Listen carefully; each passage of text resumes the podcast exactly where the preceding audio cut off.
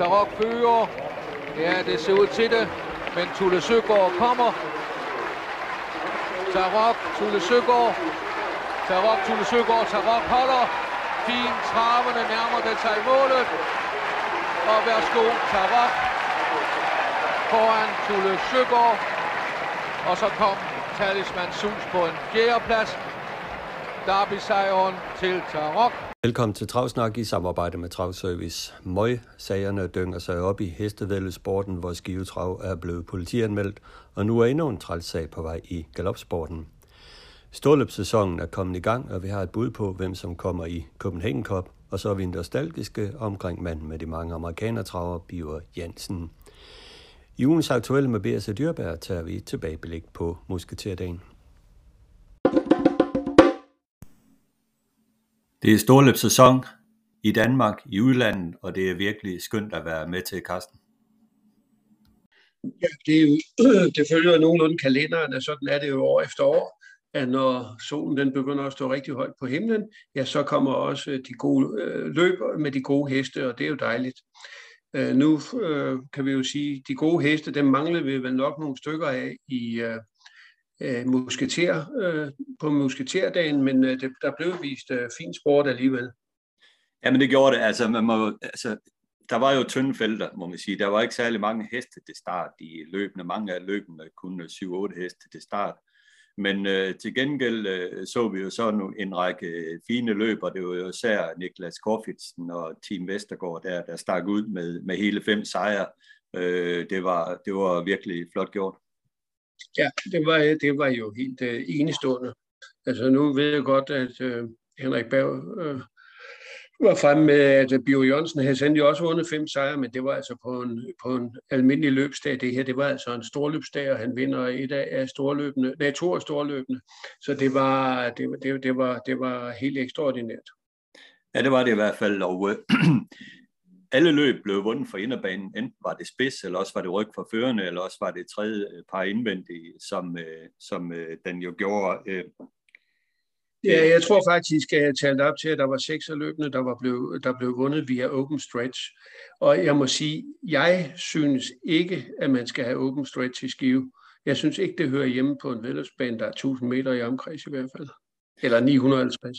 Nej, jeg tror også, det kommer op til, til, debat, til debat igen her på et tidspunkt med, med Skivetrag, om man fortsat skal åbne stretch, fordi det der også er betydning for, at det er de, de heste, der ligger i anden spor i særdeleshed, som skal ud, ud og angribe i tredje spor i sidste sving, de er fuldstændig chanceløse, når de har noget at køre med fremme i spids. Så bliver åbne stretch-sporet simpelthen for stor fordel, fordi både ryg på førerne og dem, der ligger længere ned, kan gå ind på, på åbne stretch, så det giver altså en uforholdsmæssig stor fordel nu, når, når banen er, som den er. Jeg synes også, man har jo et langt opløb i Skive, så, så der er der rigelig plads til, jeg ved ikke, om der nødvendigvis bliver plads, men, men der er der i hvert fald muligheder for at, at tilrettelægge sin taktik anderledes, hvis der ikke var open stress, og så til at, at komme med en god afslutning i det lange opløb, der er.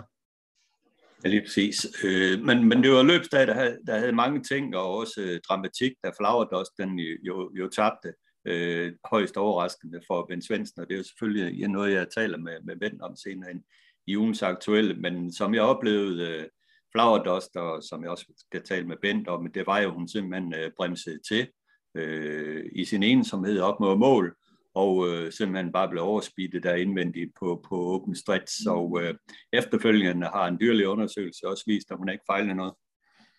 Ja, øh, nu siger du bremse til. Vi har jo tidligere set uh, Flowerdust uh, tage klar afstand fra, fra konkurrenterne, og det var vel også sådan, at Ben, han forsøgte at køre det. Nu er han jo inde på, at han måske kørte for langsomt den første kilometer, men uh, ja, hesten kan jo bare have haft en dårlig dag. Det findes jo også. Det er rigtigt, og hun var, var hestegal også.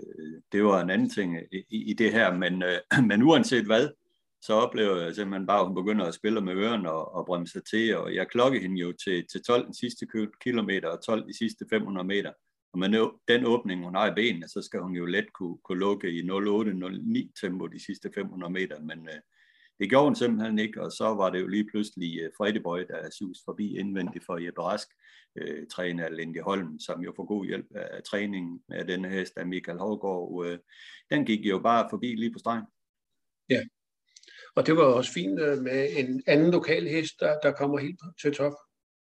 Ja, det kan man sige. Det var i hvert fald øh, en kæmpe overraskelse. Nu ikke den største overraskelse i, i musketerhistorien, øh, hvor Hurricane Damhus Knud Mønster jo engang øh, vandt øh, Frostian års mindeløb til over hundrede gange pengene, men øh, Fredeborg, han øh, gav der trods alt otteoghalvtreds øh, gange pengene til sine tilhængere. Det var ikke øh, ejeren Linke Holm, øh, som øh, ikke havde med, havde hesten afkrydset på nogle af sine bonger, som han jo fortalte om i, i vindercirklen. Okay. Men ellers øh, fik øh, banen jo også øh, rigtig fin omtale i det lokale Tema MidtVest, som øh, ud over en artikel øh, på deres website også lavede et øh, rigtig godt indslag, øh, der blev vist øh, om aftenen, om familien øh, Svendsen og deres øh, forhold til deres hester osv. Det var en rigtig god artikel, men øh, mandagen, så, ja, så var der en rigtig øh, møjsagsartikel igen på Tema MidtVest, og igen omhandler det, det her med... Øh, de her ting, som er blevet sat i, i værk af Jan Nørberg, den tidligere ret så forsmået, kan man vist roligt sige, øh, øh, direktør, som efter sin øh, opsigelse øh, på et eller andet sted har, har indledt en vendetta mod Skivetrag. Ja, man må sige betragtning af, at han vel dårligt var ansat mere end to måneder, så, eller tre måneder, så er det jo fantastisk, hvor meget ballade han, han øh, kan lave. Uh, nu havde T V MidtVest så en artikel uh, mandag og tirsdag, der blev det fulgt op med en forsidehistorie i, i Skive Folkeblad, uh, hvor om uh, at Skive Trav blev meldt til politiet for fire forhold. Ja, lige så... Og et af de forhold, det er jo det her med, at uh, man har jo en, uh, en marketingaftale med Skive Kommune, hvor man får udbetalt et hundrede og tredive tusind kroner. I den uh, marketingaftale, der er der... Der er der nogle tal, der, der, der siger, at øh, der er cirka tredive tusind tilskuere årligt på Skive Trav, men øh, ifølge de oplysninger, som, som, øh, som, som anmeldere mener at være inde med, så er der kun fem til seks tusind betalende tilskuere på Skive Trav årligt. Det er jo så et tal, man kan selvfølgelig stille spørgsmålstegn ved, men øh, det, der ligger i det, det er jo, at, øh, at anmeldelsen går på, at, øh, at øh, de her... midler til Skive Trav fra Skive Kommune er blevet udbetalt på, på, på et forkert grundlag, og derfor er, er ulovligt. Jeg tror, at Skive Kommune skal, skal se lidt mere anderledes på det, og så øh, hvor meget betyder Skive Trav for, for Skive by som sådan. Og Skive Travbane er jo i den grad med til at sætte Skive på, på, på landkortet her i Danmark. Ja, absolut, men, men det er jo, det er jo højst generende, de her sager, der nu kommer frem. Ja, det er der ikke. Og, og T V MidtVest, ikke? Og øh, uanset hvad, så ligger der jo nogle politianmeldelser nu, som, som der skal tages hånd, af, hånd om, og det er jo en øh, D F-politiker i Skive Byrådet, som, øh, som har ønsket det, som har lavet de her politianmeldelser, og øh, han bakkede så i øvrigt op af en fra lokallisten, en Erik Mortensen, en tidligere D F'er, som nu er på en lokalliste, som... Øh, som bakker op omkring den her anmeldelse i, i læserbrevet. Det er ligesom blevet en sag, de kan slå på, fordi de jo siger, at, at de her penge, som Skive Kommune har udbetalt til Skive Trav, de et hundrede og tredive tusind kroner, de kunne være brugt til støtte til at købe sko til en handicap, som han udtrykker sig i et læserbrev, Erik Mortensen. Så selvfølgelig er det noget, der, der rører sig her på lokalregnen i Skive. Yeah. Øh, og de andre anmeldelser øh, i forbindelse med politianmeldelserne, det er øh, skatteunddragelse. Den har jo været øh, behandlet tidligere. Og så er der den her mulige svindel med økonomiske midler fra kommunen og muligt bedrageri i forbindelse med leasingaftaler af fire printere samt ulovlige sponsoraftaler. Øh, men nu må vi se, hvad der kommer ud af det. Nu er politiet i gang med det, og der er noget med, at når det er økonomisk øh, kriminalitet, så er det en afdeling i Holstebro, der skal behandle det frem for i Skive. Og man kan sige, at alt sammen, det er jo altså orkestreret af ham der, Jan Nørberg, som, som har sat alle de her ting i værk. Det er der slet ingen tvivl om. Nej. Men det er jo ikke kun Skive Trav, der kan, er, er i søgelyset nu. Dansk Galop har jo også mulighed for at, at få uh, et spotlight uh, rettet mod sig, fordi der arbejdes på en, uh, på en uh, på et indslag eller, eller, en, øh, eller en udsendelse øh, omkring øh, Dansk Galop, som jo er dan, det, der svarer til Dansk Travsport Centralforbund, og så til den tidligere trav, galoptræner Mark Stott. Og øh, det øh, er noget, der har været arbejdet på i, jeg vil sige, mere end et år i hvert fald. Øh, men øh, nu ser det ud som om, at det er ved at gå ind i opløbet. Øh, På Facebook, der kunne man læse, at D R Sporten øh, havde skrevet til ham, der har anmeldt dem, øh, Claus Gregersen, at, øh, at man i denne her uge vil indhente og forelægge kommentarer over for Dansk Galop og Mark Stott, så de, så de kan få lov til at forsvare sig i henhold til de artikler, der så vil blive bragt. Så det øh, bliver meget interessant at se, hvad der er i, øh, i hele den øh, sag her. Mark Stott øh, var en meget succesrig øh, træner, men desværre viste sig også, at der var nogle ting, som øh, ikke var helt øh, i overensstemmelse med, øh, med reglementen med hensyn til øh, dyrlægebehandlinger af hans heste, men, men der er aldrig fundet nogen positive dopingprøver på, på Mark Stotts heste, men til gengæld så er de altså blevet behandlet på nogle tidspunkter af hans startheste, hvor, hvor det ikke var i overensstemmelse med, øh, med løbsreglementet. Mark Stott blev så udelukket i fire år og fik nok også en bøde øh, øh, for de her ting, øh, og, og det er det, som det, det handler om. Men der er det jo altså ham, Claus Gregersen, mener, at der er faktisk mere i det, end, øh, end det, der har været fremme. Men det må vi se, hvad der sker. Ja, det er rigtigt, og igen en yderst uheldig sag for, for vævlesporten herhjemme. Galopsporten havde jo ellers fået virkelig god reklame med de her udsendelser højt til hest på T V to, men øh, nu blev det så fuldt op med en, endnu en møgsags historie, og det er jo ikke ligefrem det, vi har allermest brug for. Men sådan er det. Vi må afvente og se, hvad der kommer ud af de her sager inden for galopsporten og også inden for, for travsporten.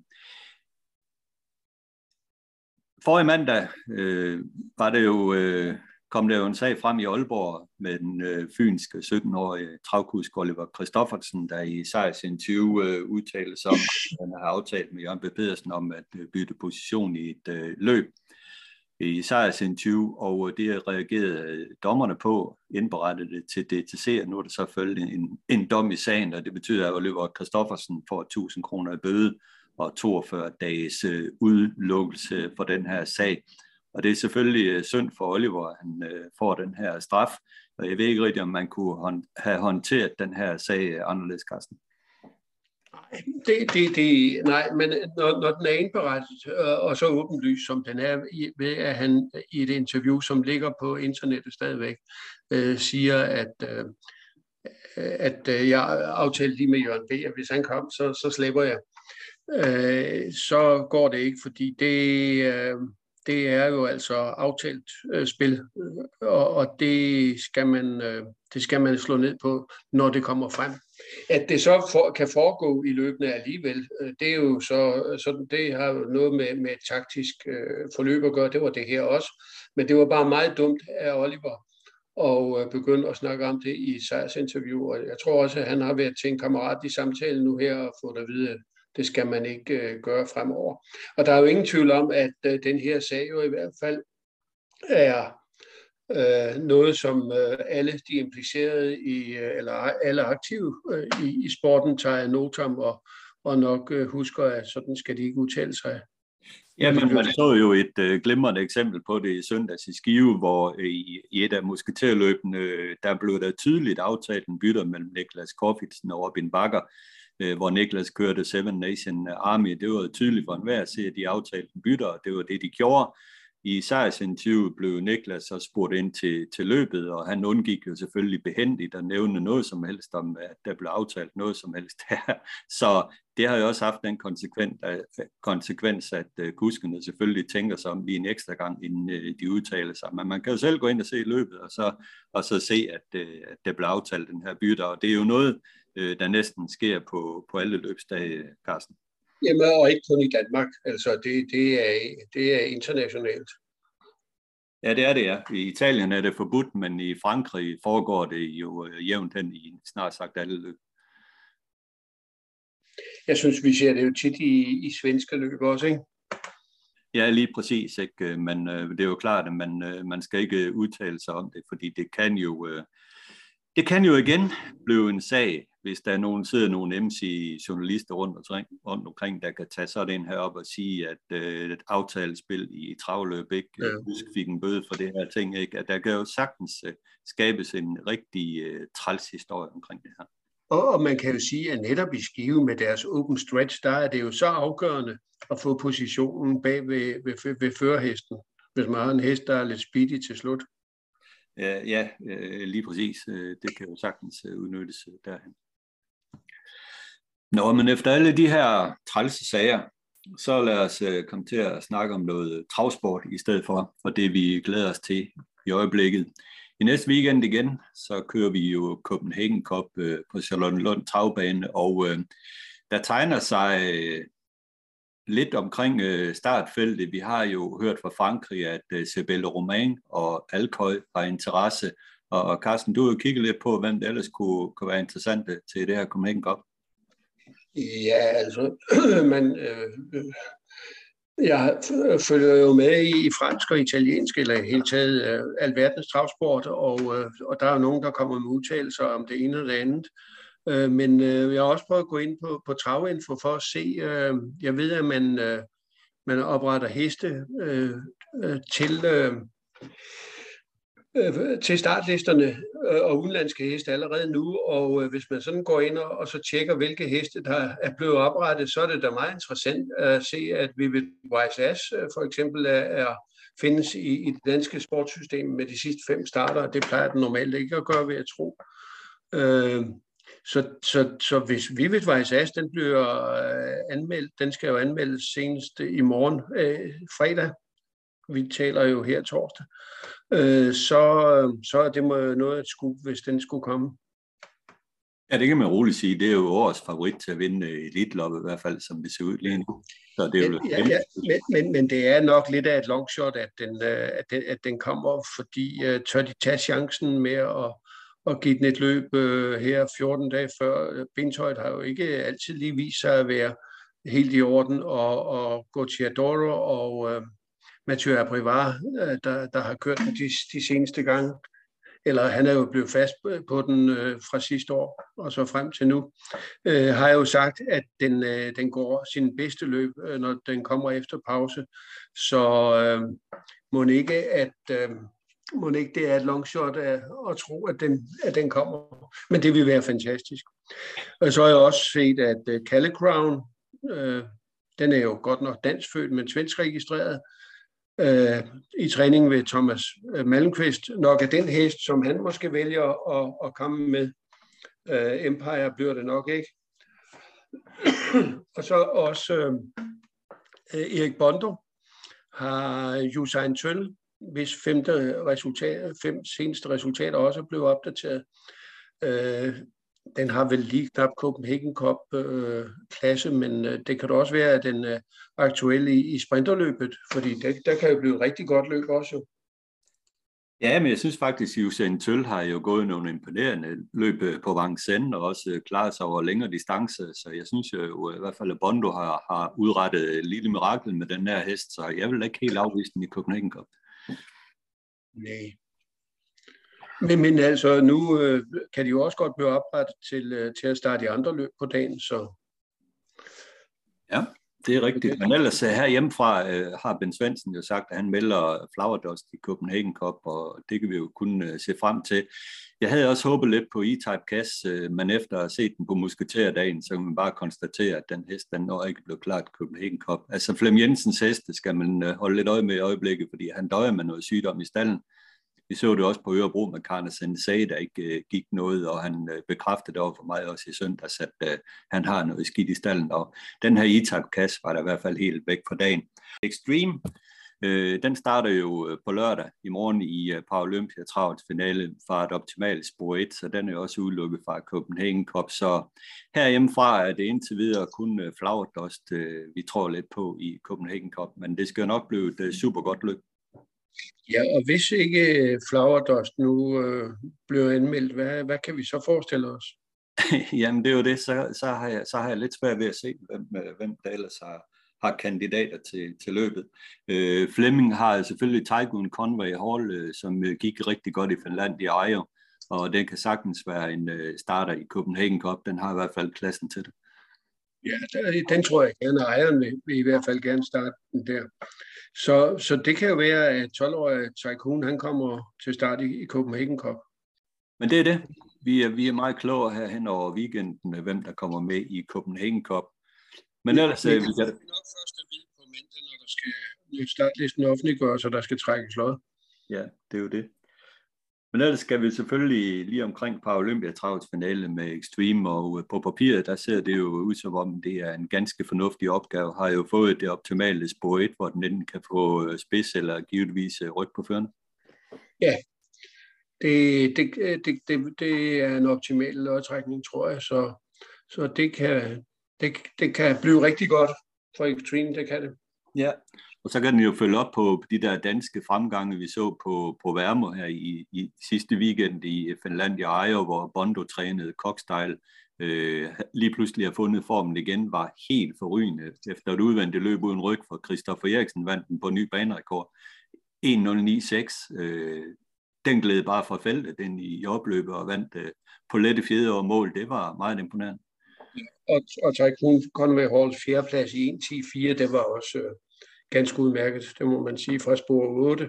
Ja. Øh, og, så var der jo faktisk, ja, og så var der faktisk mere dansk øh, i det her løb, det Ståle The Show jo fik sin opvækst og første træning og første løb i, i hænderne på Torben Hovgaard, som jo har opdrættet og ført den her hest frem, øh, og startede som toer, så vandt på øh, et toårsløb for, på Derbydagen for Jeppe Rask, inden den røg til udlandet. Så også en lille dansk connection her i Ståle Show, anden hesten for i tre. Ja, ja, altså hvis Ståle Show havde haft startplads i første række, så havde Cokstile da fået noget at se til, det er der ingen tvivl om.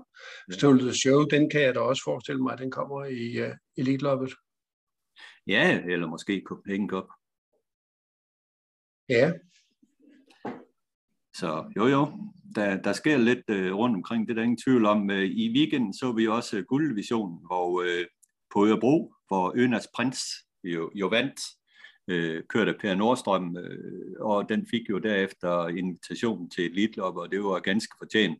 Per Nordstrøm, han øh, valgte at rykke ned i sidste sving for at skaffe sig de meters forspring, han har brug for, det er Önas Prince gerne vil øh, lige slå lidt af på takten op mod mål, og selvom Brother Bill sluttede forrygende godt af for Jomba Kontio, så var sejren der forholdsvis sikker for Önas Prince, og det var ganske fint øh, for denne. Her så vi så også Europa-debut for, for Beats, som øh, Erik Alielsen af en eller anden årsag træk øh, ned som sidste hest fra start af. Det gav galop. Senere hen så kørte han efter feltet, og der kom to nye galopper, og det hele blev bare fuldstændig forkert for Beats, som... Øh, fik en Europa-debut, som, som du, Carsten, synes lå lidt i korten, at det kunne blive svært? Ja, det tror jeg stadigvæk. Jeg tror ikke, Beats den hest til Europa. Men øh, nu skal den jo starte igen på onsdag på, på, øh, på Solvalla, hvor man har et løb, der hedder Vejen til, øh, til Elitloppet, øh, Meadowroads løb. Og der er startmeldt otte heste, og deriblandt der er Beats med Erik Adilson.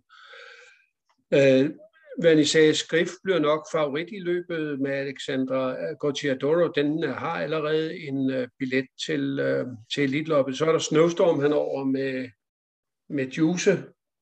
Uh, den uh, gik jo forrygende sidst.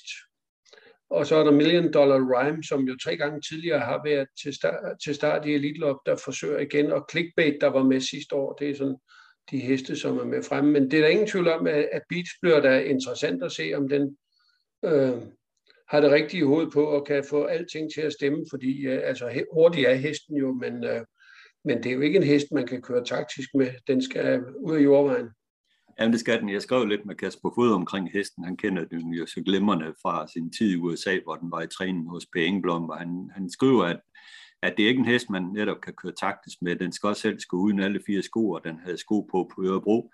Øh, plus det, så er der lidt andre tekniske detaljer omkring forspænden, der gør, at øh, ja, den, den er bare kompliceret, Beats, og, og sådan er det, og der er rigtig mange ting, der skal stemme for den undervejs, før det, det kan lykkes for den, og øh, det gør den jo ikke ligefrem sådan til en oplagt øh, elitløbskandidat i, i mine ører, fordi at øh, der har man brug for en ukompliceret hest, øh, som, som som kan klare det meste. Ja. Ja. Men øh, vi må se. Det er jo det. Brother Bill synes jeg dog gik så godt, at den tror jeg sagtens kan blive Timo Nomos kandidat i Elitloppet. Den har fundet formen. Men ellers har han jo også øh, fredag. Øh, der er et interessant øh, hurtigklasseløb, hvor han har Seismic Wave til start. Timo Nomos, øh, den var jo med sidste år, men øh, den, som øh, de fleste nok kigger på i det løb, det er Hail Mary, som øh, gør debut for øh, Daniel Redén øh, i et hurtigklasseløb øh, fredag. Øh, den bliver meget, meget spændende at se.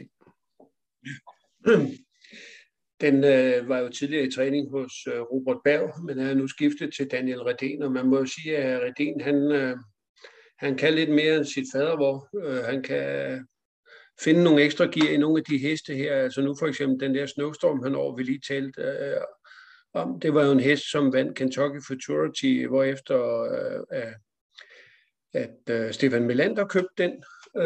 Men den har jo ikke rigtig fungeret for ham, og så valgte han så at sætte den i træning ved Daniel Redén sidste år, og nu ser det ud som om, at Redén, han i hvert fald har fundet de ekstra gear på Snowstorm henover. Ja, og så måske har han også fået nyt liv i Hail Mary, som jo var fantastisk som tre- og fire års, men jo slet ikke rigtig fik det til at stemme i fjor, og derfor har man så valgt at flytte den. Ja, præcis. Det bliver meget spændende, og øh... vi skylder selvfølgelig også lige at sige omkring Cokstile, at den jo fik øh, en invitation øh, til Elitloppet i og med den vandt Finland jo Ajo, og dermed har vi jo så, kan man sige, to dansk trænede heste til det start blandt de seksten deltagere i år til Elitloppet, og det kan vi da godt være stolte af. Ja, det er lidt langsøgt med dansk træning, men altså okay. Erik Bondo er født på Fyn og dansker, og, men, men han er jo... virker i Italien og Frankrig. Det er rigtigt. Jeg, jeg, jeg holder nu fast, jeg kalder ham dansk. Ja, jamen, han er også dansk. Det er det. Så nej, det, det, bliver, det bliver super sjovt. Ingen tvivl om det. Øh, lad os øh, gå til U S A.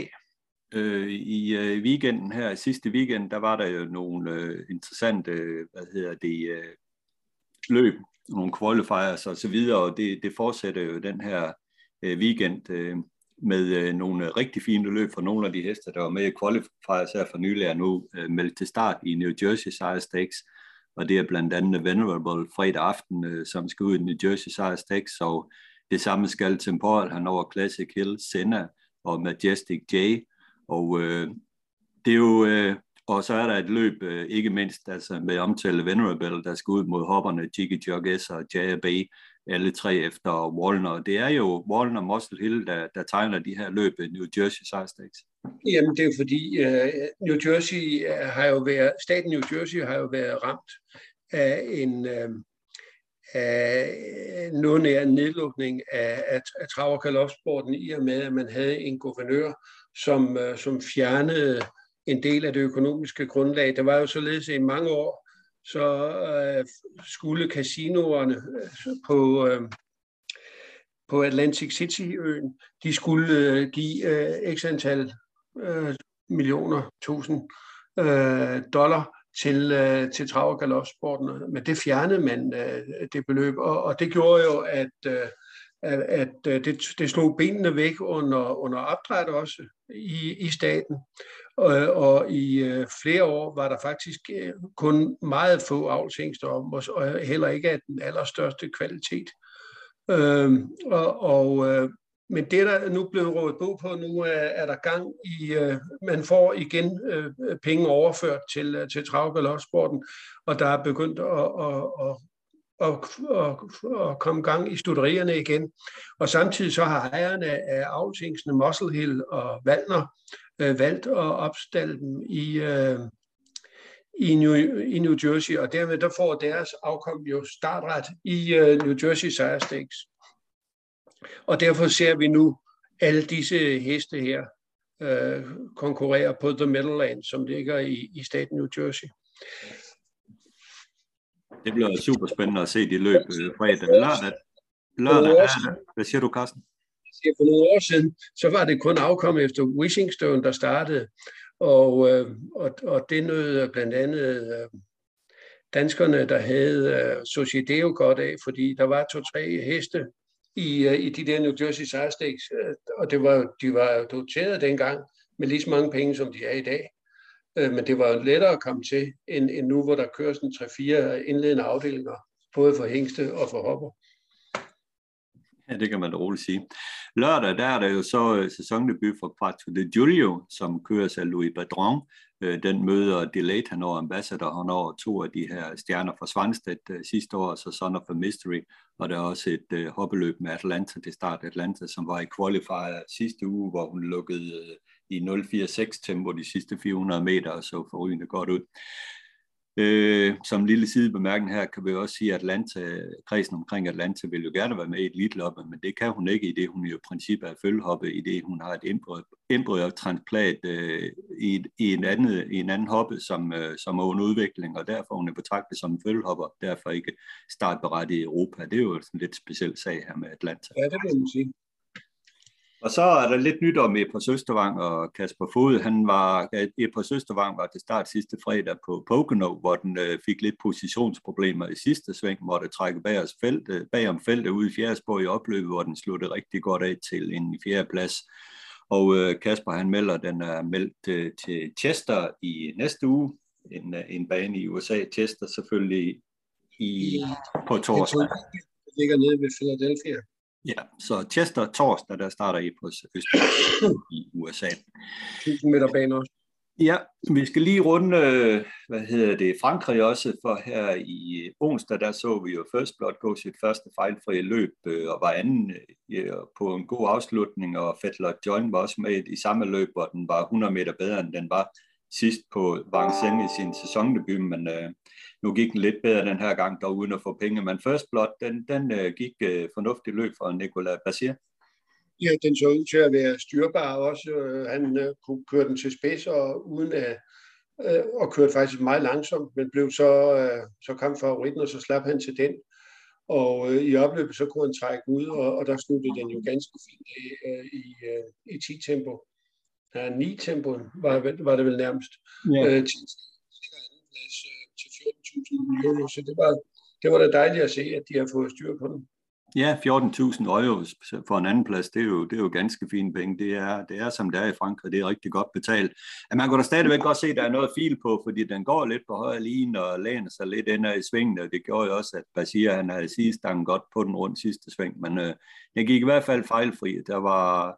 Og jeg havde jo lovet sejr på hesten der i sin forrige start, hvor den blev til galop. Nu blev den der trods alt anden den her gang. Så må den ikke den her sejr, den snart kommer. Ellers skal vi runde den her snak af med et lille kig på nostalgien. Det er jo sådan, at Dansk Hestevæddeløb den her gang har lagt et løb ud med Glenquin, mesterskab for Danmark for den gang, hvor amerikanerne og udenlandskeste kunne have lov at starte i dansk mesterskab. Og øh, ham her, Biver Jensen, øh, var jo en helt kanon dengang øh, tilbage i, i firserne og så videre med hans amerikaner. Det var jo meget farverige amatør og, og privattræner, ja. Hvor meget kender du til ham, Carsten?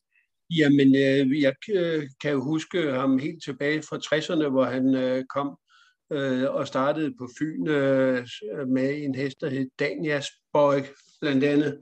Men, øh, øh, og han havde ikke sådan specielt gode heste til at begynde med, men Men så begyndte han at købe nogle amerikanere hjem.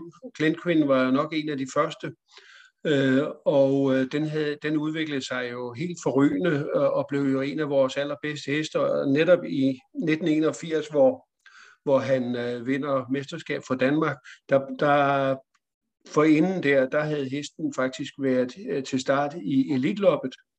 Men øh, som jeg husker det, så var man fra Solvallas side ikke så begejstret for, at Biver Jensen han skulle køre den. Øh, men den kom så med alligevel, og så fik den selveste Joe Bryan fra Canada. Joe Bryan var jo et af den tids allerstørste kuskenavne øh, i, øh, i Nordamerika. Og han kørte jo så Glenquin, men øh, det, ja, så, jeg kan ikke huske resultatet, men den var jo i hvert fald ikke blandt de tre første. Det kan jeg opdatere det på, for jeg har netop set løben i dag fra enogfirs, så øh, den var fuldstændig chanceløs hundrede meter efter vinderen med netop Joe Ryan i, i Solkien. Øh, det indledende løb blev øvrigt bundet af Billy Horton med Burgermeister, som øh, sluttede forrygende godt af. Øh, selve finalen af, af, af Elitloppet blev vundet af Chaki i enogfirs med Leopold Verrogen, men altså Glenfinn var med dengang med Joe Ryan i vognen. Men han havde også andre amerikanere, der var rigtig gode. Han havde Lord Amos, som jo ja. øh, ud over en, øh, en rigtig fin traver, den her Lotte Emers. Det var en rigtig lækker lille hest, blev far til Masquerade Canter og Tuners øh, opdræt, der tjente næsten to millioner kroner. Han havde Linebacker, og han havde Arnis øh, Victory, altså også altså den her omtalte Glen Quinn. Øh, så de her alene, de her fire amerikanere, jeg tør næsten ikke at tælle på, hvor mange sejre de har vundet til sammen. Jeg kan en lille sjov historie omkring Lord Emers, fordi da han køber Lord... Øh, Biver var jo aldrig i U S A. Han havde kontakt til en mand øh, i øh, U S A, som han havde hundrede procent tillid til. Og når han havde en hest, øh, som han mente, der, der passede til, til Biver Jensen, så, jamen, så, så købte Biver den. Og øh, Biver han fik så et billede af den her hest, og han siger, nu skal du bare se, Carsten, her den nye hest, jeg har købt. Og nok se, det er jo en stor hest, hende der står ved siden af, hun er jo stor. Og det var så Lord Emers. med, med hende pige. Det, det, det, det, hun, hun, var, hun var godt nok stor, men det var nok i bredden. For det var ikke i højden i hvert fald, fordi Lord Emers var, som du sagde, en lille hest. Ja, men, men han fik jo utrolig meget glæde af den, og, og startede den jo op. Den var jo, den var jo faktisk, den, den startede i de små klasser, og han var jo heller ikke bange for øh, at sende den ud i, den var ud til start i T U-løb, kan jeg huske, med, med en pige, der kom i stallen.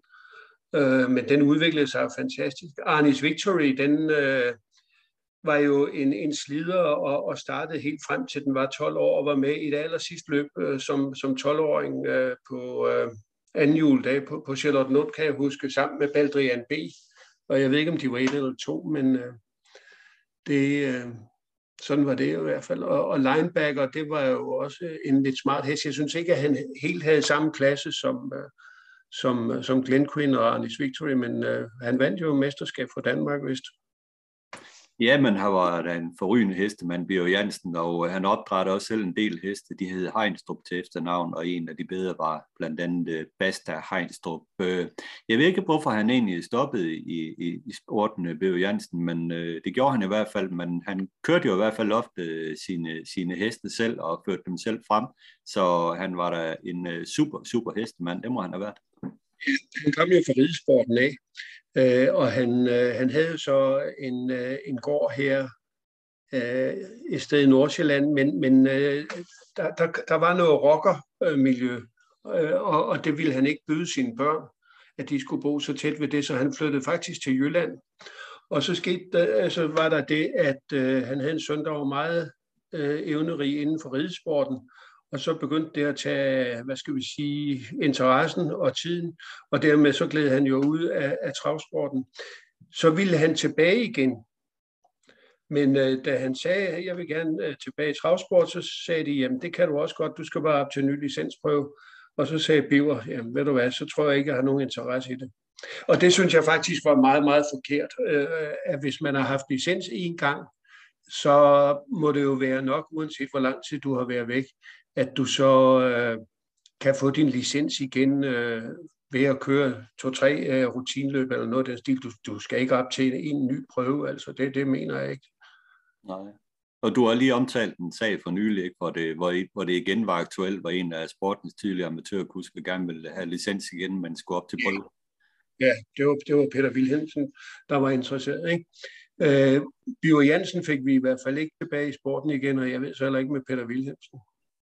Nej, men øh, i hvert fald var han en øh, farverig person, Biver Jensen, som var, som var forrygende dengang øh, tilbage i firserne med hans øh, amerikanere, så ham øh, tænker vi tilbage på med stor glæde.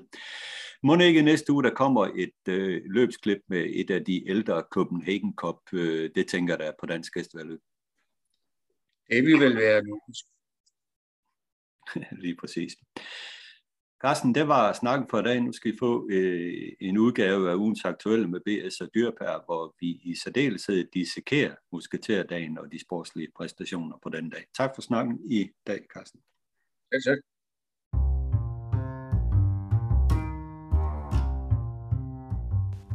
Ugens aktuelle med B S og Dyrbær.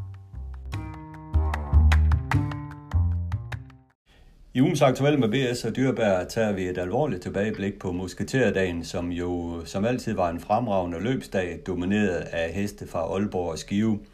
Og til at starte med, Bent, øh, det var jo sådan, at vi talte jo om sidste gang, at øh, der manglede virkelig opbakning fra hele Danmark til de, til de løb her. Jeg ved ikke, om de var skræmt væk af, af konkurrencen fra Nordjylland og eller om Paul Haggard, eller, eller hvad det var, der gjorde det. Men i hvert fald, når man ser ned over resultaterne, så var det jo ikke meget til, til de udenbys heste. Det var Skive og, og Aalborg og en enkelt Paul Haggard sejr, der, der nappede hele. Ja, og det var dejligt at se, jo, ikke? At, øh, at det ikke var som nogen negative mennesker siger, ja, de kommer og tager det hele, vi har ingen chancer, og jeg ved jeg jo ikke. Altså, jeg har jo sagt, at man har ingen chancer, hvis man ikke starter. Og det, det gælder bare om at komme med, jo, ikke? Så nej, det var, det var positivt, hvad det angår. Ja, i hvert fald, øh, og øh, det der også var meget signifikant for hele løbsdagen, det var, at øh, alle vinderne, de kom fra inderbanen. Det var enten spids, der var seks vinder for åben strids, og så var der en... Øh, spids ryg på føreren, og så var der en vinder for tredje par indvendig, Fredeborg, altså alle vinder fra inderbanen. Hvad siger det dig? Jamen, det, det, det har jeg også gået spekuleret lidt i, rent udsagt jo, ikke jo, hvad, hvad, hvad det er, men om det er tilfældighed eller ej, det ved jeg ikke. Øh, nu Niklas Korfitzen har jo en, det er egentlig der, vi, kan, vi kalder once in a lifetime, ikke jo? Nå, nej, det er ikke sikkert, at det engang det er det for ham, for han er dygtig, ikke jo? Men han ramte jo fire af de der gange derinde, jo, ikke? Og så er det jo nemt at, at trække dem derinde og køre til sejr, når man så sidder med gode heste, ikke? Men det, det er også dygtighed at ramme den position, jo, ikke? Og så blev det lige pludselig open stress, der jo guld værd mere end nogensinde, jo. Ja, det kan man sige, men der er selvfølgelig også det, det faktum, at dem, der sad derfremme, de havde også noget at køre med. Men øh, uanset hvad, øh, hvad er din fornemmelse af, at når du, når du skal angribe med en hest ned i andet spor, i tredje spor, i Skive, og for at nå frem, øh, hvad kræves det? Jamen, der, der kræves virkelig en stærk hest, for vi kommer jo, øh, kommer jo ikke væk fra, at øh, vores øh, sving i Skive er skarpe, ikke? Og vi har mere fart på end andre steder i, i hele løbet ud over fra start, ikke? Når vi kommer ind i opløbet og skal afgøre, så hænge ud i en tredje, det kræver virkelig en hest, der har moral, der går derud og så går fremad også, ikke? Derfor er det taknemmeligt, at jeg kan dreje ind på den der open stretch. Øh, omvendt har jeg jo flere gange, når jeg har siddet og så haft muligheden for begge veje, så kørt udenom, men det er mere på grund af, at hesten skal være hundrede procent for at forstå, hvad der skal ske, for det er jo ikke alle heste, der er med på, på den der open stretch. Det er det ikke, nej, men er det ikke sådan, at det, det giver en uforholdsmæssig stor fordel at køre, kan køre på åben strids, når banen trods alt er ni hundrede og halvtreds meter, vi har et opløb på, på omkring to hundrede meter? Øh, jo, det, det gør det da absolut. Det gør det da helt sikkert. Jo, ikke? Øh, omvendt så synes jeg, at det kom endnu mere til sin ret i, på den gamle bane, der var otte hundrede meter, jo, ikke? Hvor, hvor spidshesten jo normalt var umulig at passere, øh, hvis den var rimelig god. Jo, ikke? Øh, det gjorde også, når man sad clean i rygbåden, så kunne den jo ikke bare tage op og så sige, at vi kommer aldrig til. Det gjorde man jo så på open stretch. Men omvendt har det jo vist sig noget med det lange opløb, at det også er en fordel. Ikke? Så det, ja, nej, jeg går absolut ind for open stretch. Jeg synes, det er skønt. Også selvom at, at de her heste, der skal angribe ud i sporen til, til slut, de har det meget, meget svært. Ja, så har de det måske ikke svært, men de har det svært, det har de jo. Øh, men omvendt så forstår hestene i hvert fald, hvad de skal, når de kommer derud, for det er de jo vant til, jo, ikke? Det vil sige, de, de kan tvivle lidt på den der open stretch hesten, ikke? Inden man så får dem op i fart, så er man næsten i mål, jo, ikke? Men nogle af dem har jo prøvet det flere gange efterhånden og forstår godt, hvad de går ud på, og det gør kuskene også, jo. Så som det er lige i øjeblikket, så, så er du stadigvæk for åben strids. Ja, det, det, det er jeg. Jeg synes, det er dejligt med det alternativ. Det, det hører hjemme i Skive nu, og det skal vi ikke væk fra igen. Det, det synes jeg ikke. Jeg synes vel aldrig, vi skulle have været væk fra otte hundrede meters banen, men det er en anden snak. Ja, det er rigtigt. Hvad synes du om stemningen ude på, på banen? Der var, min fornemmelse var, at der var knap så mange tilskuere, som der før var til musketerdagen. Nu skal vi jo selvfølgelig ikke regne de sidste to år med. Uh, nej, hvad... mig som, øh, som en af de udførende ude på banen, så synes jeg faktisk ud til, at der var god stemning på tilskuerpladsen, og, og især var der vældig stor stemning på staldterræn, men det er der jo ofte, men det bliver ikke mindre af en storløbsdag. Det, det summer jo af glade mennesker og godt vejr, ikke? Og, og forventningens glæde til, til, fra hesteejerne og staldfolk og, og vi andre aktive også, jo, ikke? Så ja, det var da en skridt i den rigtige retning, efter vi har været kørt helt tomt de sidste to år, som du siger. Det var det, og T V MidtVest var på banen og lavede en fremragende artikel og udsendelse om familien Svendsen og deres forhold til heste. Det var god reklame der. Ja, jeg synes, vi fik det lavet godt og fik det solgt godt, ikke? Og det er jo vældig positivt. De uh, henvendte sig selv til mig to dage inden uh, journalisten der, om han måtte komme og lave noget. Han vidste intet, sagde han, om, om hestevedløb. Han havde lyst til at lave den der, og uh, jamen det blev så, så han fik lov at følge os hele dagen. Det er normalt ikke noget, jeg lige går ind for, når vi har skal vi sige, travlt og, og skal være utrolig seriøse, ikke? Men de var gode til at, at ikke gå i vejen og alligevel få lavet noget godt hele tiden og, og snakke med dem, der havde tid til det. Så det var jo guld værd for vores sport, synes jeg, og få lidt positivt i fjernsynet også. Ja, det kan man sige. Det, der så var mega irriterende, det var jo, at om mandagen, så var der jo en artikel på T V MidtVest hjemmeside om den her politisag, der er kommet mod, mod Skivetrag, anlagt af en D F-politiker. Så den fik jo selvfølgelig lige pludselig øh, mere bevågenhed end, end selve den, den sportslige del? Jamen det er, gør det jo gerne, når der er de her sensationsjournalister øh, rundt omkring. Ikke? Folkeberg har også en mand, der, der kører helt i bakgear, hvad det her angår, efter min mening i hvert fald. Det er en skam, de ikke har interviewet mig om den sag. Så skulle de få lidt fakta om det, men det tør de nok ikke. Øh, det er helt hen i vejret, det der kører i øjeblikket, men øh, nu er det blevet en politianmeldt af for små politikere, der ikke har forstand på nogen ting, efter min mening, og slet ikke sat sig ind i, hvad sagen handler om. Og øh, det er klart, at politiet skal tage sagen, men jeg tror absolut ikke, der sker mere i det, for der er ikke noget i det. Men nej. Den, kan vi, den kan vi måske tage til en anden lejlighed. Ja, det er jo det, når der er vist, når og vist der engang kommer nyt i den sag. Men tilbage til det sportslige. Op til løbet, men øh, der synes jeg lige, vi skal... Jeg vil gerne lige spørge dig om det her med Flowerdust. Hvorfor er det, du er så offensiv i din udmelding omkring Flowerdust, der snakker elitloppet og så videre? Øh, risikerer du ikke bare at udstille dig selv og din hest øh, med nogle helt øh, høje krav? Sådan har jeg vel været fra dag et af. Jeg har høje krav både på mig selv og min heste, og især når jeg har en hest af Flowerdustes klasse, ikke? Og jeg mener absolut, hvad jeg har sagt om hesten, at det så selvfølgelig lige, øh, den, ikke skulle, den skulle få sit nederlag i søndags, det var lidt ærgerligt for det hele, ikke? Men der er flere faktorer, der, der spillede ind i det, men øh, jeg synes, jeg har lidt at have det i, og så kommer der altid nogen, der, der mener, man er flere år, hvad ved jeg, ikke? Jeg synes selv, jeg prøver selv sporten lidt, ikke? Og få noget opmærksomhed på det, og det må vi jo sige, vi fik, vi fik T V MidtVest og, og diverse andre ting har gået vældig op i hesten, ikke? Og alt hvad vi kan få i uh, avis og tv, der, det er gratis reklame, og det er god reklame, ikke? Så det synes jeg, der er medvirkende til det, at, at det så ikke uh, lige lykkes det, jeg gerne vil have den dag, det er ikke noget, jeg gør ved. Uh, der, Men Bent, ris- Bent, risikerer du ikke at sætte et uh, alt for højt krav på dig selv? Altså måske det kan få dig til at reagere på en eller anden måde i forhold til at køre løbet? Nej, det, det ved jeg ikke. Jeg, skulle jeg have kørt løbet om i dag, så øh, kunne jeg selvfølgelig bare have, have kørt et almindeligt løb, hvis du forstår mig ret. Øh, taget op og kørt i den femten fart helt ind til opløbet, så kørt væk fra den der jo. Ikke? Men øh, ja, jeg har gransket det her løb hundrede gange, som det hedder. Ikke? Hvad det egentlig er, hvorfor det var hun ikke vandt jo. Øh, og der er vel ikke mere i det, end at øh, jeg øger farten her sidste lang tid, kører væk med tre fire længder. Øh, bare stensikker på, at jeg havde vundet løbet, da jeg kørte der jo. Ikke jo? Og øh, kigge mig over højre skulder og sidst svinge rundt, de hang derude, øh, de forskellige heste, ikke jo. Øh, på det her tidspunkt var Jeppe vel ikke engang kørt ind på Open Stretch jo, vel? Og øh, jeg ville lige til at vende pisken. Nogen tror jeg, det gik sejrskæstus allerede i dag. Jeg skulle nok have gjort det, hvis jeg havde vundet, ikke jo. Men planen var, at jeg ville vende pisken der, og så kommer jeg til at kigge, at Jeppes, den kommer derind. Ja, og så er vi i mål. Hvis man ser Flowerdust øh, på opløbet der med de sidste hundrede meter, så løber hun på de sædvanlige måde med ørerne fremad og, og kigger, som om det her det er afgjort, ikke? Så ja, pisse ærgerlige i gerningsøjeblik, men nederlaget skulle jo komme på en tidspunkt, og så var det jo godt, vi ikke stod op i Stockholm. Ja, men det er rigtigt, men jeg har jo set også på det, og vi har jo snakket om det her i mandags, jeg har jo set på det der opløb flere gange. Det er jo ligesom om, at øh, hun føler, det er afgjort, hun begynder at køre med ørerne og så videre, og så kommer Fredeborg op indvendigt, og så trækker hun så igen. Øh, Bent, kan det have noget at gøre med, at, øh, at øh, du mange gange har været foroverlegen med hende i opløb, og lagt og hilst ud til publikken, og ikke ligesom har holdt hende fokuseret, og så er hun blevet vant til det her med, at øh, når det er afgjort, okay, så kan jeg godt slappe af. Jamen, det tror jeg faktisk, det har, og det, det, det lyder også lidt blæret at sige, ikke? Men den, det, det var faktisk det samme oplæg, som der har været de sidste fem seks starter med, at øh, vi har afgjort, det er i orden det her, ikke? Og det er en helvedes kloghed, synes jeg selv, ikke? Jeg tror helt sikkert, hun synes, det her det var færdigt, ikke? Jeg har jo aldrig nogensinde rigtig været efter hende, vel? Øh, og jeg fik jo allerede noget svar, men det var jo med... med halvfjerds meter igen, at jeg finder ud af, at det her, det går ikke, og det, det gjorde jeg ikke for hestens vedkommende, vel, så nej, vi tager det sgu ikke så tungt, det er selvfølgelig irriterende, ikke, men øh, den skuffer mig ikke hesten alligevel.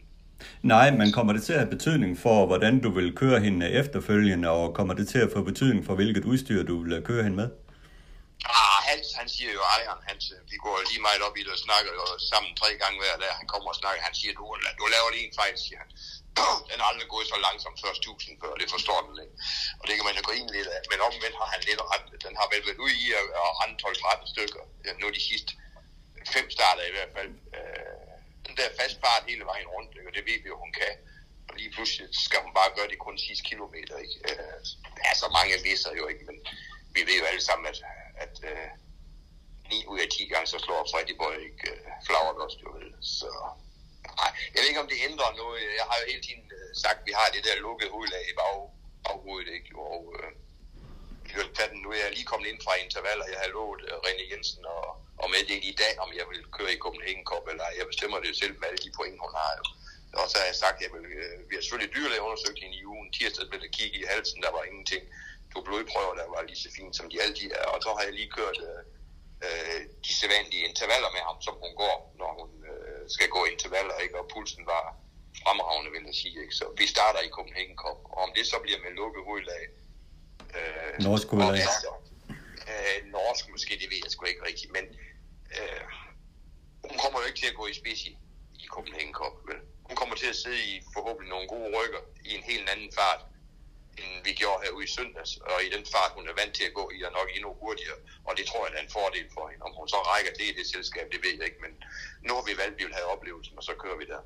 Det lyder rigtig spændende, det bliver fantastisk at se hende, og hun var jo også fantastisk at se på, øh, på dagen i søndags.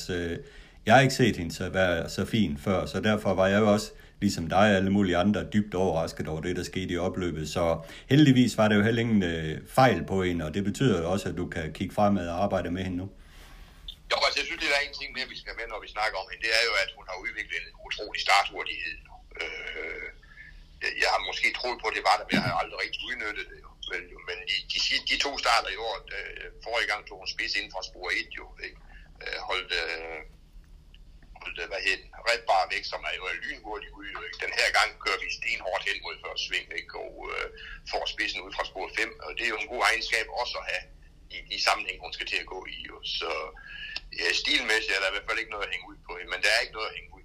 Der er ingen undskyldning. Vi, vi tabte løbet, og jeg tror, jeg må tage ham på min kamp.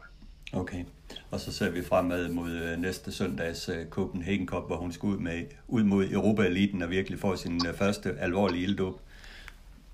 Ja, sådan er det. Nu skal vi teste, hvor vi er henne, om det er der, vi skal køre, eller vi skal tilbage i hendes egen klasse igen, rent udsagt. Men der er jo ikke billige løb længere, når man har en million. Og for øvrigt, så bliver hun også millionær i søndags. Ja, det er jo det.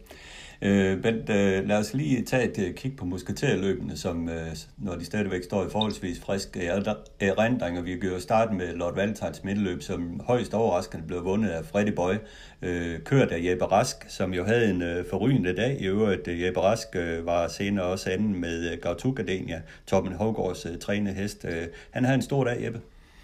Ja, og, og frem for alt er Hovgaard og brødrene også, må vi sige, at deres heste har vist form, rigtig, rigtig god form i nogle måneder nu.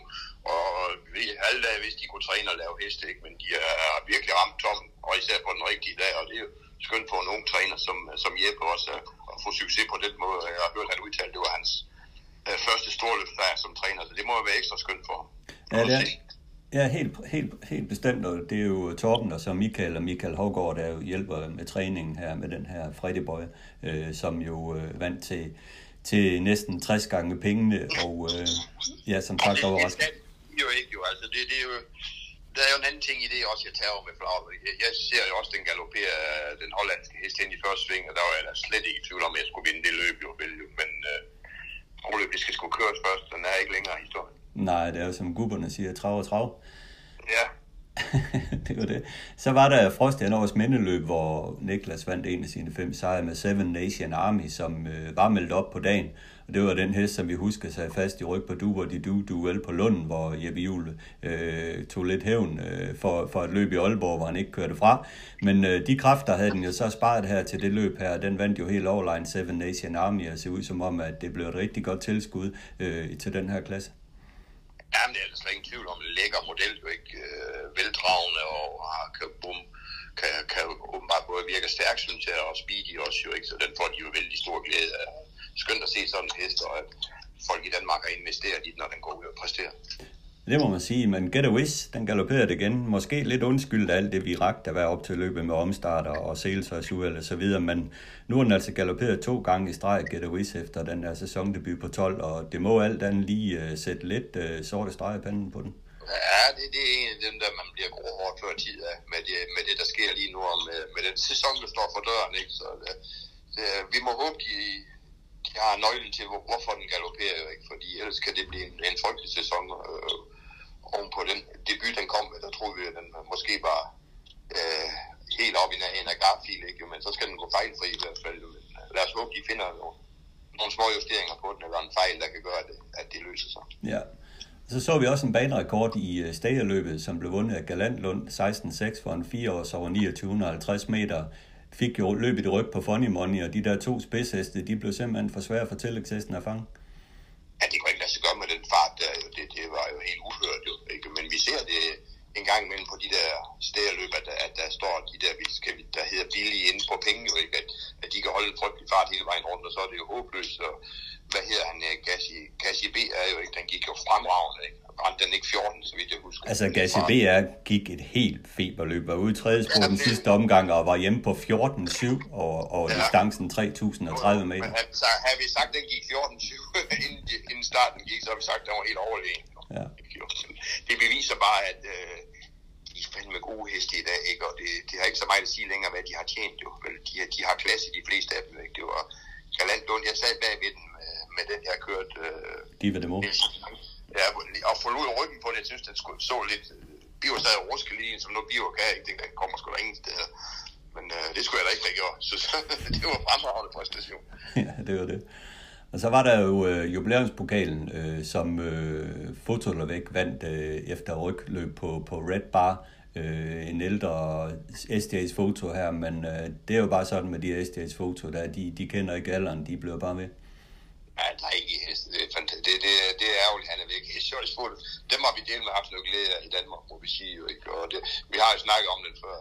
Det er ikke så langt siden, der var en anden artikel om, at det er verdens bedste avlshingst. Jo. Ikke, jo. Det ved jeg ikke, om det er. Men de er sej, de er sejliver, og det kan man jo se. Ikke? De kommer lidt sent, men så når de kommer, så er de der. Ja, det må man sige. Men her var det jo så, at E-Type-Kass var helt under isen. Løb fjorten seks, øh, langt efter feltet. Flemming, han forsøgte flere gange at få liv i ham, men, men der skete ingenting. Og øh, der må man bare sige, at den, den skuffede enormt. Ja, men øh, også der følger sporten lidt. Har Flemmings heste ikke øh, underpresteret lidt den sidste tre uger, synes jeg, jeg har set rundt omkring. Jo. Øh, øh, det er jo det, der er forfærdeligt i sådan en stor stald, som han har. Selvom han ikke er så stor, man har, hvad så har han nok halvtreds heste, og begynder hesten at blive syg, så går det ud over mange af dem på én gang. Jeg synes, de her hopper, han havde op i øh, Solvalla til finalerne deroppe. Jeg synes jo, Karl har sendt sig underforstået selv, men sad udvendigt, ikke? Så der, der har været flere af hans heste, og der er sgu nok noget efter dem, ikke? Det kommer jo alle steder lige pludselig, men ja. øh, den var helt under isen i typecast, jo. Ja, det var den i hvert fald. Jeg undrer mig faktisk lidt over, at den ikke fik et uh, startforbud uh, som favorit og være så dårlig, men uh, sådan var det. Ja. First One Diamond skal vi lige omkring uh, leverede en toppræstation i sin sidste start for dig, og så gik den ellers til Norge. Ja, jeg synes ikke, han har leveret nogle dårlige præstationer for mig overhovedet. Det har været et, et lille eventyr med hesten, ikke? Fordi den var jo... Øh, så når det er A D H D inden for hesten, så lider den i hvert fald af det, der vi fik den. Ikke? Men øh, vi har haft rimelig styr på ham og har gået gode præstationer. Han har ikke været dårligere end flere og øh, gået i en topløb efter det andet, synes jeg ikke. Trods hans temperament jo ikke. Men han var faktisk det bedste øh, temperamentsmæssigt, han har været længe. Og det er ligesom om siden, vi har fundet ud af... Og, og kan træne ham ud. Han har været lige så vred i træning, som man har set i løb, men øh, jeg ved ikke, man lader mærke til ham på inderbanen her gang. Jeg kørte bare i, i små galop lidt Estrella-Sis uh, træning. Ikke? Så rører han ikke bil, og så får han lov at løbe og galopere der. Så er der lige lidt spænding i, om han slår på travl, når vi kommer op til vingen. Ikke? Men øh, det har ændret hans temperament lidt, og han var rimelig styrbar den her gang. Det var, det var mig, der bestemte øh, farten, faktisk. Ja, og Højtom, der skal gøre med en over nede og kigge på ham, så nu bliver det jo spændende at se, hvad de kan få ud af ham deroppe. Ja, han gav også tomse op hen i vindercirklen, kan man jo se, men det var jo godt, han var nede at se hesten, for han var nede at snakke med mig inden tiden, så det er altid en ting, øh, skal man modtage sådan en hest, men man får jo en chok først, kan man køre ud med den, hvis den, når den gør det, som den gør det, og sådan træner den også jo ikke, men øh, nu fik jeg ham heldigvis forklaret, hvordan det fungerer, og det kunne han jo se, at det gjorde, så jeg håber, de får noget ud af. Ja, selvfølgelig. Pedals mindeløb blev øh, blev højdramatisk, kan man sige, ud af svinget. Hurricane øh, øh, Paul Haggards hest var jo førende der, men var under hårdt angreb af Heavenly Stone. Men så knækkede den tjekken og var ved at stå på skallen. Det så drabeligt ud. Ja, det så, det så vældig vildt ud. Det må man nok sige. Det var altså det tætteste på en koldbødt, man kan komme uden at, uden at gøre det. Ikke? Og det var jo utrolig ærgerligt frem for alt for, for Knud og kredsen omkring hesten. Ikke? Jeg ved ikke, om den var på vej mod sejr. Man ved jo ikke, om den svarer hele vejen ind af Haggards hest. Men øh, den var der i hvert fald klar hjemme. Det kunne man da se, for det var den, der, der fik det hårde løb også. Jo, ikke? Så må det ikke der er direkte revanche næste gang, den går ud. Jamen det tænker jeg da. Den så store fjende ud, Heavenly Stone, har virkelig vokset en par centimeter og lagt flere muskler på sig. Men den her Hurricane var jo også en dejlig hest efter Father Patrick. En, en meget afslappet hest at se på. Den tog det hele med ophøjet ro og var slet ikke hissig på nogen måde. Jeg kan huske en gang, en der kommenterede til Radio Skive og sagde, rent udsagt, det er store lokum. Jeg ved ikke, om det er ham, jeg snakker med nu. Ja, det var det. Vi kan jo ikke drage sammenligninger, men det var ikke nogen skønhedsåbenbaring. Men, nej, men det var effektiv. Det ikke. Men, men ej, spøg at sige, den var stor og flaske, men effektiv jo ikke. Og så er det jo nok heldigt for de danske, at den, som I kan forstå, så den overhovedet ikke meldt i nogen løb i Danmark. Så vi ser den før næste år i, i Musketerweekenden igen, hvis vi kommer til at se den med, med ja, det her bredt i far. Det var det. Øh, nej, men det var da en dejlig hest. Øh, altså, det var det. Du var ret i, der var stor, men øh, der var meget at file på der. Ja, det var der. Det var, den var jo ikke færdig endnu, men øh, den, den, den var færdig nok til at kunne vinde det løb her. Ja, det må man sige. Så hvor høj en øh, karakter sætter vi på med musketerdagen i år fra et til ti? Jamen, jeg, jeg synes jo, Henrik, at det blev jo lige så godt, som det plejer at være. Vi manglede nogle lidt heste i løbene, jo, ikke? Og vi manglede nogle af af de allerbedste overgangsheste, men de har jo heller ikke altid været så, ikke jo. Øh, jeg ved ikke om karakteren, min karakter, det er sådan syv otte stykker jo, ikke jo. Øh, jeg ved ikke, øh, i, i, førhen slog vi det op på, at det skulle være en international løbsdag for Skive Trav, jo, ikke? Og der kom der jo der heste fra Ludvig Koldini, Peter Untersteiner, og der er, man kan huske helt i gamle dage, når Lasse Gustafsson, han kom med nogle rigtig lækre heste hernede, jo, ikke, mm. i den her week. De er jo væk nu, og har også været det de senere år, jo, ikke jo. Øh, jeg ved ikke, om gassen er ved at gå, det er det som en international, øh, eller lidt international storløbsdag for Skive, og nogen har jo ytret, at man skal kun køre det, de her tre musketerløb for, for dansk øh, ønheste, ja. Jo. Jeg ved ikke, om man skal den vej for at få fyldt felterne, eller... eller vi bare skal køre videre med det samme koncept, som vi har gjort længe. Nej, men der er jo altid meget at snakke om det her med Haggards hest. Alle folk, de ved jo, at han kommer med, med en i hver af de der musketerløb, og uh, uanset ja. hvad, så, så skræmmer det jo bare nogen væk, åbenbart. Jo, men så synes jeg, så hvis vi skal tage det positivt for, for danskere, så er det jo rart at se, at han ikke bare bliver ren bord, jo, ikke? Og at hans hest, de også kan slå. Så det er det, jeg siger, at vi, vi skal nødt til at melde for at prøve og prøver at vinde over hesten, ikke? Og Flowerdust skulle også besejre, synes jeg, tager den igen, ikke? Så alt kan heldigvis lade sig gøre, og det er det trav og trav, jo, ikke? Så bare se at få meldt, når der er gode penge, og solen skinner. Det øh, synes jeg simpelthen at få dårlig opbakning fra, fra os danskere. Og ja. Så er der en anden ting, jeg vil have med i, det er jo løbshus, øh, løbskalenderens udskrivning med løbsdag, ikke? Man skal dele med ikke køre torsdag, fredag, mandag øh, i den weekend, vel? Med det få heste, vi jo har, jo. Vi så jo selv, det var et tyndt program også i Aalborg om mandag. Ikke? Ja. Og det, det, jeg vil ikke også sige, men det er bare, det er bare B-hesten derude der. Men der kunne jo godt have været tre B-heste mere i, i hver løb, og det ikke engang ligaløbene var, var fyldt jo vel. Det ja. Kunne de godt ske have været, hvis ikke der havde været en anmeldelsesmulighed øh, torsdag i Aarhus, fredag på Lund og mandag i Aalborg. Jeg synes ja. ikke, der skal være så mange løbsdage omkring store løbsdage. Nej, det er rigtigt. Det kan jeg godt følge dig i. Jeg tror også, det har lidt at gøre med øh, den forholdsvis svage omsætning på en komma tre millioner kroner i det. Felterne simpelthen var for små, der var for få øh, gode spilleløb øh, til at vinde. Vi var jo op, vi var op mod Finland, jeg er jo, hvor de havde vi seks fem spil, jo, ikke jo, fra, ja. fra A T G. Det, det, det, det, men det er jo igen, det, de ligger oven i hinanden lige pludselig løbsdagene. Ja. Det skal altså... Øh, alle lande er jo er lidt svækket af at ikke have heste, startheste nok. Jo. Det ser vi også i Sverige. Øh, selv, selv i, selvom det er ved at blive sommer nu, så er der få heste i, i mange af løbene deroppe. Mm. Så det, ja, der er for mange løbsdage, og det har jeg også set, svenskerne vil skære ned på næste år i deres nye program. Ja, det er jo det. Inden vi lige runder af, så skal vi lige øh, omkring øh, sagen med Oliver Christoffersen, som ser ud til at få en straf, der hedder tusind kroner i bøde og toogfyrre dages øh, udløb. Så du har før været ude med, at øh, du synes ikke, han skulle have en straf. Han skulle simpelthen bare have en øh, reprimander og få fortalt, at øh, det gør man ikke igen. Nej, jeg er rystet, må jeg sige. Nej, det er jeg ikke, for jeg, jeg vidste, de ville gøre det ikke. For det, nu kan man lige ramme sådan en dejlig ung mand på seksten år, der har fremtiden foran sig. Ikke? Og nu er Oliver nok så stærk psykisk, han, han skal nok komme igen om toogfyrre dage, men jeg synes ikke, det er en straf at give det her. Det var jo ikke noget i nærheden af matchfiksning eller aftalsspil eller nogen ting. Det er jo det, jeg har sagt, det sker hver ene det onsdag op på Solvalla, at Jorma Konjo, Erik Alsson, Bjørn Guff, Øh, og Øren Kildstrøm, de kører for de samme tre trænere, de øh, kører op og slipper til hinanden, når de kommer med en, og så bytter vi i næste løb igen. Der er bare ingen, der siger det. Øh, ej, jeg synes, jeg synes, det er sørgeligt, og det er du ret en straf, det må jeg nok sige. Jeg synes også, det er hårdt, men øh, vi så det jo blandt andet også på musketerdagen, hvor Niklas er oppe i en bakke og laver en bytter, ikke? Men øh, ja, øh, nu er det bare... Ja, det er fint nok, men jeg synes, man skulle have gået ud og sagt, det, der, det her været straffen, men nu, nu tager vi den her gang. Ligesom vi, vi har drivningsbøderne, nu er det slut her fra, fra første april, ikke? Med, at, med at ringe ned til os og sige, det skal du ikke gøre næste gang, nu kommer den bare straffen. Ikke? Så kunne man godt have givet den her kæmpe advarsel. Så jeg garanterer for, at der aldrig er nogen, der siger det der mere i et interview. Det er klart. Den er i hvert fald stadfæstet, hundrede procent. Ja. Godt, Bent. Ja. Det var vist det for i dag. Det var det, ja.